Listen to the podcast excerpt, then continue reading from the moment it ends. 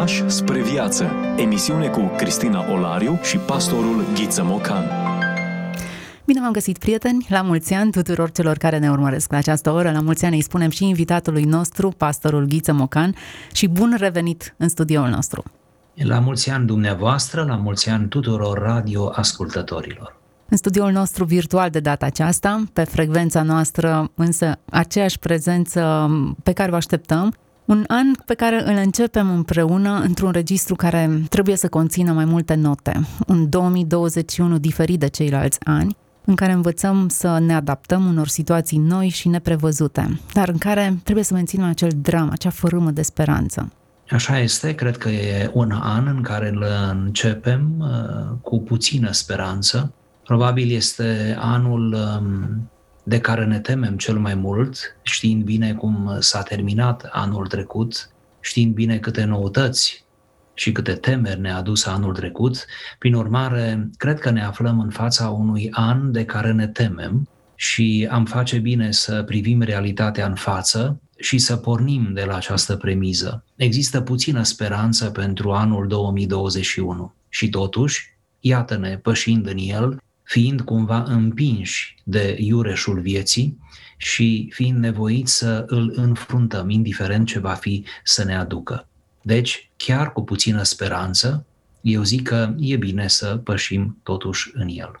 Pentru mine, termenul puțină speranță înseamnă că totuși există speranță, optimismul din mine, spune așa. Dar um, e bine să fim realiști și să ne cântărim exact opțiunile. S-ar putea să nu fie deloc traiectoria pe care am anticipat-o în ceilalți ani, însă asta nu înseamnă finalul. Putem scoate ceva bun, putem exploata cumva situația actuală, putem găsi câteva linii prin care putem să abordăm situația cu realism, coerență, dar în același timp cu puțină speranță? Cu siguranță ne aflăm într-o perioadă a schimbărilor, pentru că toată această pandemie ne-a provocat la schimbare pe diferite planuri, individual, familial, comunitar, iar schimbările tocmai sunt întoi. În general, schimbarea este dureroasă, ne face vulnerabili, dar pe ansamblu, schimbarea este binefăcătoare. Ne motivează, ne maturizează, ne simplifică. De aceea există foarte multe beneficii spirituale ale încercării prin care trecem. Și probabil, chiar dacă speranța e puțină, ar trebui să vedem lucrurile în înțelepciunea lor urmărind cumva aceste câștiguri spirituale pe care ni le aduce vremea în care trăim. Am ales pentru discuția de astăzi un uh, text dintr-o predică rostită de Vasile cel Mare. Haideți să ne oprim puțin asupra acestui paragraf. Această predică a rostit-o Vasile cel Mare, suntem în secolul 4 după Hristos, în Cezarea, în contextul unei secete care părea interminabilă. Ei bine, acest mare episcop, la vremea lui, a ținut o predică la un moment dat încercând să explice oamenilor, dacă lucrurile acestea pot fi întrucâtva explicate, de ce a îngăduit Dumnezeu așa mare încercare peste ei în regiunea respectivă. E interesant de observat cum în toate epocile, cel puțin la nivel regional, au fost încercări similare cu încercarea pe care noi o traversăm acum. Cred că este o consolare să știm că nu suntem primii în istorie care ne confruntăm cu o asemenea încercare sau nu suntem primii care ne speriem atât de mult față în față cu ceva ce nu putem controla, nu putem stăpâni, ba din potrivă, ceva care ne poate produce atâta suferință, ba chiar moarte. În vremea lui Vasile cel Mare era, cum ziceam, seceta care a provocat o foamete fără precedent. Ei bine, am ales să citim câteva fragmente, primele care descriu situația de fapt din secolul IV și apoi următoarele care descriu cumva tâlcuirea duhovnicească a acestei situații, pentru ca apoi să aplicăm această predică rostită în secolul IV în contextul nostru, la început de an nou. Așadar, printre altele, Vasile cel Mare spunea Vedem, fraților, cerul senin, gol și fără de nori, dar seninătatea lui este dată de uscăciune și curățenia lui ne mâhnește, deși le doream mai înainte când cerul era acoperit de nori, când era întunecat și ne lipsea de razele soarelui. Acum, pământul, neînchipuit de uscat, este urât la înfățișare, sterb și neroditor, crăpat în bucăți, iar razele arzătoare ale soarelui intră adânc în el. Izvoarele, altădată bogate și neîntrerupte, ne-au părăsit. Fluviile cele mari și-au pierdut apele, încât chiar copiii mici umblă cu picioarele prin ele, iar femeile le trec încărcate cu poverile lor. Mulți dintre noi n-au nici ce să bea și ne e viața în primejdie. Am ajuns niște noi israeliți care caută un nou Moise și un toiag făcător de minuni ca să lovească pietrele spre a potoli nevoia însetatului popor. Avem iarăși nevoie de nori minunați care să picure oamenilor mană, hrana cea neobișnuită. Am văzut ogoarele și am lăcrimat pentru nerodirea lor. Am vărsat lacrimi pentru că ploaia nu s-a vărsat peste noi. Unele semințe s-au uscat înainte de a încolți, rămânând sub bulgării de pământ, așa cum le-a acoperit plugul, iar altele au răsărit puțin și, așa răsărite, s-au veștejit jalnic din pricina arșiței. Să cunoaștem, dar, că Dumnezeu ne trimite aceste nenorociri pentru că ne-am depărtat de El și ne-am lenevit. Nu caută să ne zdrobească, ci se silește să ne îndrepte, așa cum fac părinții cu copiii lor neascultători. Se mânie și se supără pe copii nu ca să le facă rău, ci ca să-i abată de la copilăriile și păcatele tinereții spre care sunt atrași și să-i întoarcă spre o purtare bună. Care-i pricina acestei neorânduieli și tulburări? Ce înseamnă această nouă înfățișare a vremurilor? Să o cercetăm că avem minte, să o judecăm că doar suntem înzestrați cu rațiune. Oare nu mai este un conducător al Universului? Oare Dumnezeu, Creatorul Universului, a uitat să mai aibă grijă de lume? Oare i s-au luat stăpânirea și puterea?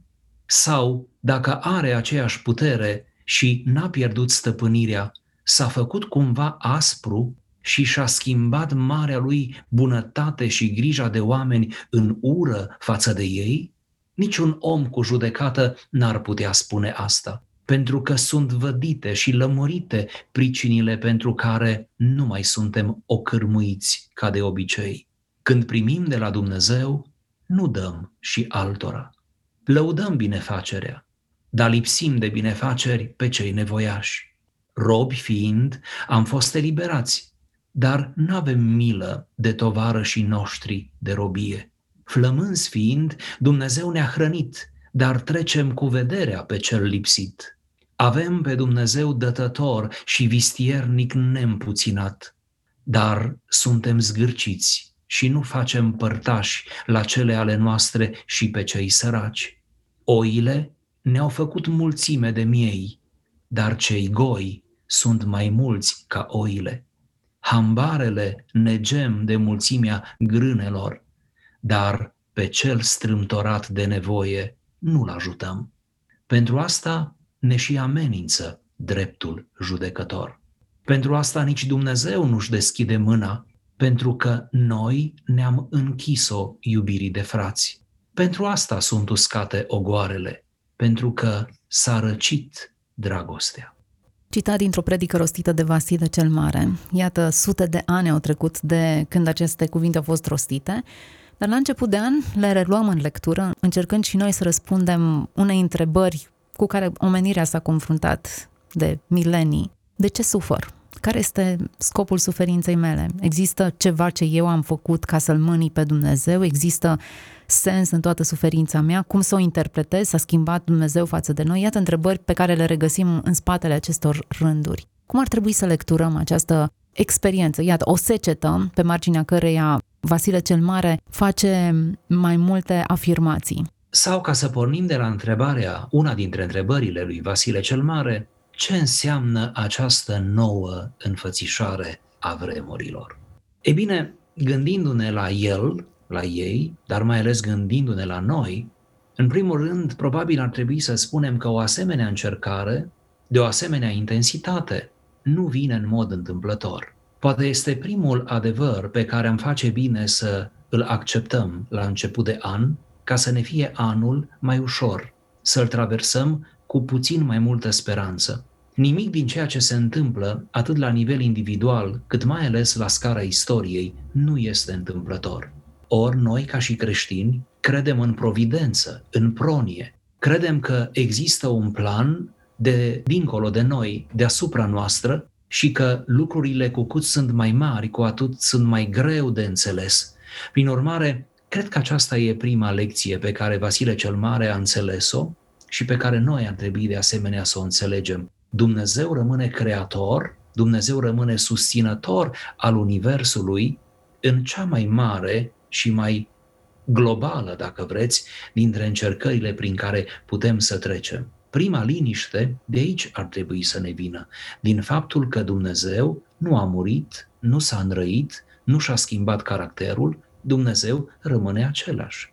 Despre suveranitatea lui Dumnezeu, Vasile cel Mare amintește. Din moment ce El este suveran, chiar poate dispune de tot ce are, după bunul său plac. Aici intervine o, o eu știu, o dimensiune a relației lui. Faptul că un părinte își disciplinează copiii ca să îl îndrepte pe calea cea bună, un concept care nu este foarte popular în perioada în care noi trăim. Mai degrabă este sancționat părintele care apelează la disciplină și este încurajat copilul să facă tot ceea ce vrea și îi trece prin cap. Iar conceptul acesta care este demodat și lipsit de popularitate, adus pe terenul acesta al credinței, s-ar putea să modifice percepția credinciosului față de Dumnezeu. Dumnezeu aspru, Dumnezeu părinte, Dumnezeu care aplică sancțiune, Dumnezeu care judecă, același Dumnezeu care arată dragoste, sacrificiu, îngrijire în toate domeniile vieții. Poate că o asemenea încercare, ca cea prin care trece lumea acum, ne ajută chiar în plan dogmatic. Ne ajută să-L redefinim pe Dumnezeu, să îl așezăm pe Dumnezeu la locul Lui. Să ne aducem aminte că, de exemplu, în Scriptură, mai ales în Vechiul Testament, Dumnezeu este împărat, este rege, este domn al domnilor, este stăpân peste toate. În Noul Testament nu s-a schimbat nimic decât limbajul, decât metaforele, dar Dumnezeu rămâne la fel, pe tron. Mesia cel venit în lume, pruncul născut în Iesle, despre care am vorbit și am colindat recent, de fapt este stăpânul lumii. Prin urmare, această încercare ar trebui să ne facă mai buni dogmaticieni decât am fost.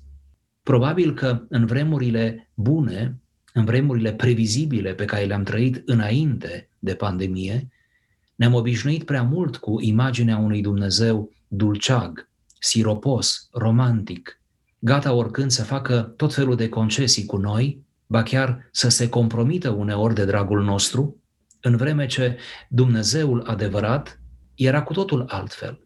Se prea poate ca în vremuri de libertate și de bunăstare să ne fi făcut un Dumnezeu după chipul și asemănarea noastră, să-L fi tras pe Dumnezeu din cer jos la noi pe pământ și să-L facem unul dintre noi.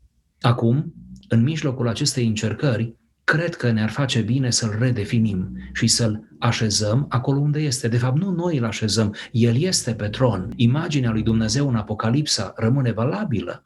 Ultima carte a Scripturii îl prezintă pe el ca fiind pe tron deasupra istoriei care în Apocalipsa este atât de tumultoasă. Pe pământ, potrivit cărții Apocalipsa, se vărsa atâta sânge, se purtau atâtea războaie, erau atâtea confruntări între bine și rău, iar Dumnezeu rămâne pe tron, rămâne de partea binelui, pentru ca să ducă totul spre un cer nou și un pământ nou. Da, suveranitatea lui Dumnezeu s-ar putea să fie unul dintre câștigurile dogmatice ale pandemiei. Frânturi de înțelepciune. Vorbim despre autori care nu au voie să fie uitați. Discuție cu pastorul Ghiță Mocan. Continuăm discuția noastră pe marginea acestui uh, părinte al bisericii Vasile cel Mare care ne-a răsat această predică. În descrierea situației cu care se confrunta în acea perioadă biserica și nu doar biserica, seceta care s-a bătut peste cezarea, o nenorocire care afecta viețile a sute de oameni, oameni care mureau de foame, care nu, nu mai aveau alte resurse, prin urmare era o tragedie, o dramă pe care o experimentau. Vasile cel Mare îi îndeamnă să se analizeze și să vadă care, era, care a fost atitudinea lor față de bunuri și să identifice propriile derapaje. Oare nu sunt suferințele, o criză, o pandemie, un, o pierdere semnificativă, ocazii să ne vedem care sunt zonele în care ne-am complăcut, care sunt derapajele pe care le-am avut, ocazii în care să ne analizăm viața și să, să facem ajustările de rigoare. Fără îndoială, din toată inima afirm că așa stau lucrurile. În lumina predicii pe care am citit-o, în lumina Scripturii și a experienței noastre a fiecăruia, trebuie să admitem că orice încercare este un prilej de cercetare. Suntem invitați prin momentele noastre grele sau în interiorul lor să avem acea introspecție la care am renunțat în vremurile bune. De altfel, Vasile cel Mare își invită ascultătorii să coboare în ei înșiși, în resorturile lor interioare, să aibă loc acea întâlnire a omului cu el însuși. Știați, nu, că cea mai grea întâlnire nu este întâlnirea cu Dumnezeu, ci este întâlnirea cu tine, care o precede pe cea cu Dumnezeu. Trebuie întâi să fiu onest cu mine însumi, ca să-L pot găsi în cele din urmă pe Dumnezeu. Ori, atunci când dăm de greu, ar trebui ca primul reflex duhovnicesc să fie acesta, să ne punem întrebări despre cum ne-am comportat înainte de a da de greu, atunci când ne-a fost bine. Căderile noastre sunt de obicei în bine, în huzur, în bunăstare și nu în vremuri de încercare. Ori, spune Vasile cel Mare, gândiți-vă la vremurile când hambarele vă erau pline, când turmele vi se înmulțeau, Gândiți-vă la vremurile când aveați de toate și viața era previzibilă și Dumnezeu vă binecuvânta cu acel bine previzibil pe care ni-l dorim cu toții, necontenit.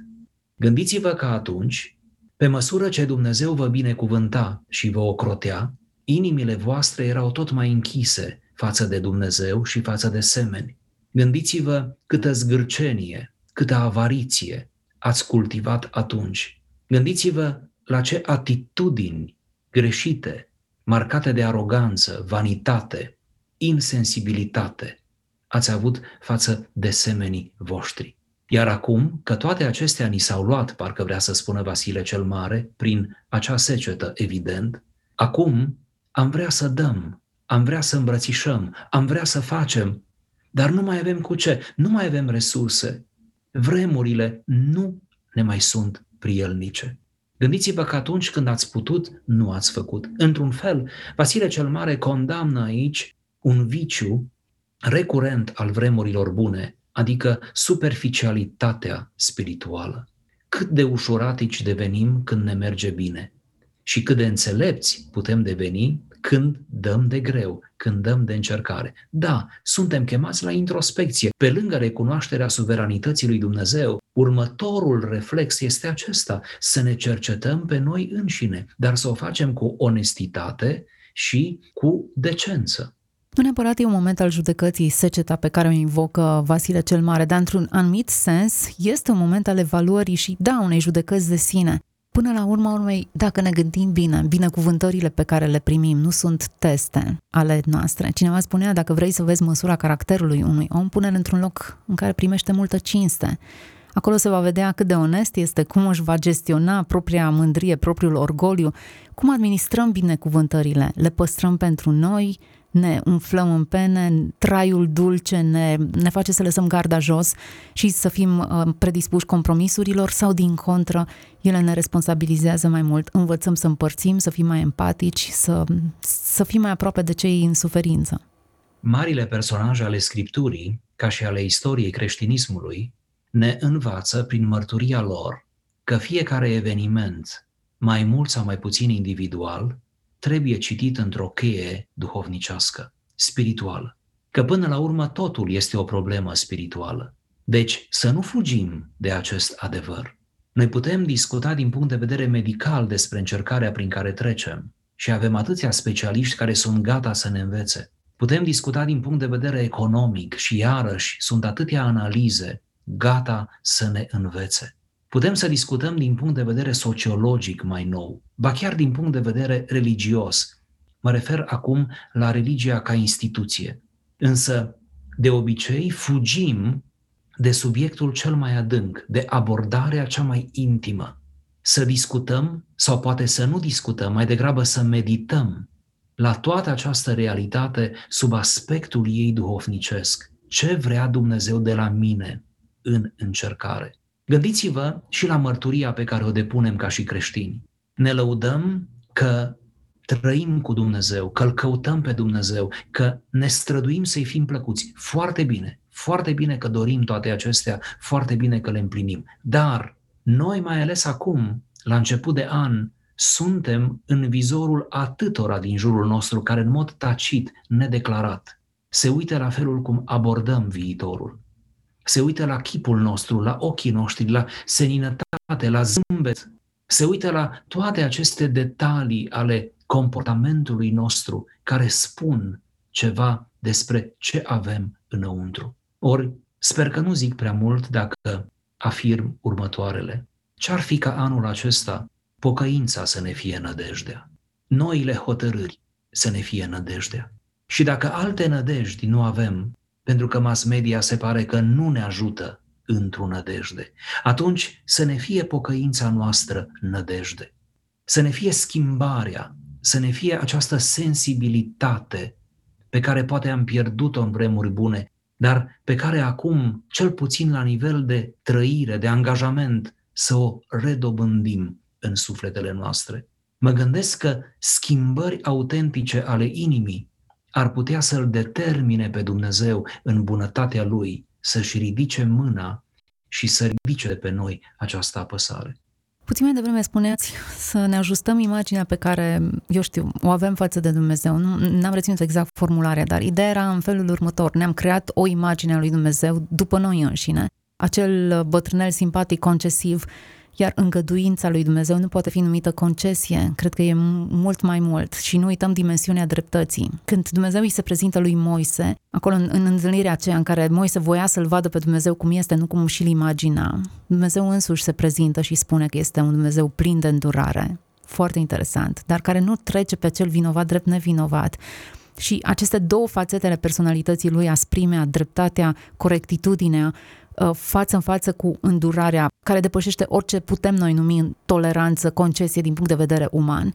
Corectarea acestei imagini e absolut esențială ca să putem să ne pocăim cum trebuie sau să avem speranță așa cum trebuie și să înlocuim imaginile deformate pe care le avem despre Dumnezeu cu imagini despre cine este în mod real, asprimea lui până la urma urmei, corecția lui, uh, dreptatea lui, îndurarea lui, depășesc noțiunile noastre umane despre toleranță, corectitudine politică, uh, eu mai știu, termeni cu care am înlocuit miezul acestor trăsături care înseamnă iubire și respect. Aș mai adăuga la toate acestea, perfect de acord, trebuie să ne schimbăm optica în ceea ce îl privește pe Dumnezeu și în ceea ce privește propria noastră viață spirituală, dar aș mai adăuga, e la fel de important să înțelegem cadrul optim în care se săvârșesc toate acestea. Cred că acest cadru e definit de un cuvânt mare, de fapt de cea mai mare virtute. Se numește smerenia. Smerenia. Cred că numai atunci când avem smerită cugetare, atunci când reușim să ne coborâm în noi înșine și să ne vedem statutul și starea, putem să nădăjduim la iertarea lui Dumnezeu, la ridicarea lui, ba chiar la protecția lui. Cred că în mândrie, în aroganță, în acea atitudine autosuficientă, în asemenea reflexe ale sufletului, cred că nu vom ajunge nicăieri, nici în definirea lui Dumnezeu, nici în propria noastră schimbare. Deci atitudinea este din nou foarte importantă. Dumnezeu e acesta, noi suntem aceștia. Să ne fie clar lucrul acesta într-o atitudine de smerenie probabil ne-a lipsit înainte de încercare în bună măsură și smerenia. Probabil fără să ne dăm seama, am căzut în tot felul de infatuări, chiar unele de sorginte spirituală sau religioasă. E foarte posibil ca inima noastră să nu fi fost întru totul a Domnului, desprinsă de toate celelalte. E posibil ca, așa cum spuneau părinții bisericii, să ni se fi împrăștiat mintea. Și am avut o minte bună, dar împrăștiată. Și acum trebuie să o adunăm din împrăștiere, să ne dorim un singur lucru. Nu e așa că această încercare ne-a ajutat să ne simplificăm viața? Nu e așa că ne-a învățat să ne mulțumim cu puțin, deși noi credeam că nu vom putea niciodată să fim mulțumiți cu puțin? Nu e așa că ne-a învățat și alte stiluri de viață pe care nu le mai credeam posibile? Nu e așa că situația aceasta cu totul nouă în care ne-a pus încercarea în care ne aflăm, ne-a învățat că puținul, că diferitul, nu? Că aceste elemente de care ne-am ferit mereu, pe care am încercat să le depășim, pot fi căi spre Dumnezeu? Nu e așa că Dumnezeu a venit la noi în aceste vremuri altfel decât venise înainte? Ori tocmai această diferență sau acest inedit al situației în care ne aflăm, haideți să-l lăsăm să lucreze în favoarea noastră, înspre pocăința noastră, înspre maturizarea noastră. Deja cred că suntem mai înțelepți decât înainte. Deja cred că avem o altă grijă de suflet. Deja cred că în momentul în care vom avea din nou normalitatea dinainte, deja cred că cel puțin la nivel de intenție ne dorim să ne comportăm altfel, să ne raportăm altfel. Cred că după ce Dumnezeu va ridica această apăsare de peste noi, vom reacționa diferit și vom fi mult mai eficienți atât în viața noastră duhovnicească, cât și în slujirea noastră din biserică.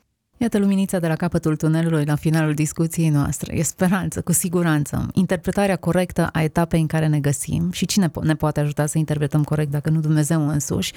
Stând de vorba astăzi, noi doi împreună cu Vasile cel Mare, iată că am descoperit lucruri pe care le putem ajusta în gândirea noastră, în felul în care îl percepem pe Dumnezeu, în modul în care ne percepem pe noi înșine și ne așezăm prioritățile pentru anul acesta, nu într-un mod triumfalist, ci într-unul cu smerenie, cu pocăință, cu autenticitate. Da, așa cred și pentru că toți suntem la final, aș dori să mai las doar gândul acesta. Poate anul în care tocmai am intrat nu este atât de propice pentru trup și cele ale trupului, pentru că nu ne mai putem face așa multe planuri și probabil nu mai putem câștiga cum câștigam înainte. Deci, se prea poate ca pentru viața pământească anul acesta să nu se arate prea grozav, prea încurajator. Însă, pentru suflet, anul ce ne stă înainte e o adevărată binecuvântare. Se prevede că vom avea mai mult timp decât înainte de încercare. Ori, dacă avem timp, deja avem o mare resursă. Se prevede așadar că vom avea acces la resurse spirituale pe care le-am neglijat, din grabă sau superficialitate. Ei bine, să ne întoarcem la aceste resurse, începând cu Scriptura și apoi alte lecturi binefăcătoare. Se presupune de asemenea pentru anul acesta că va fi mai mult online decât live.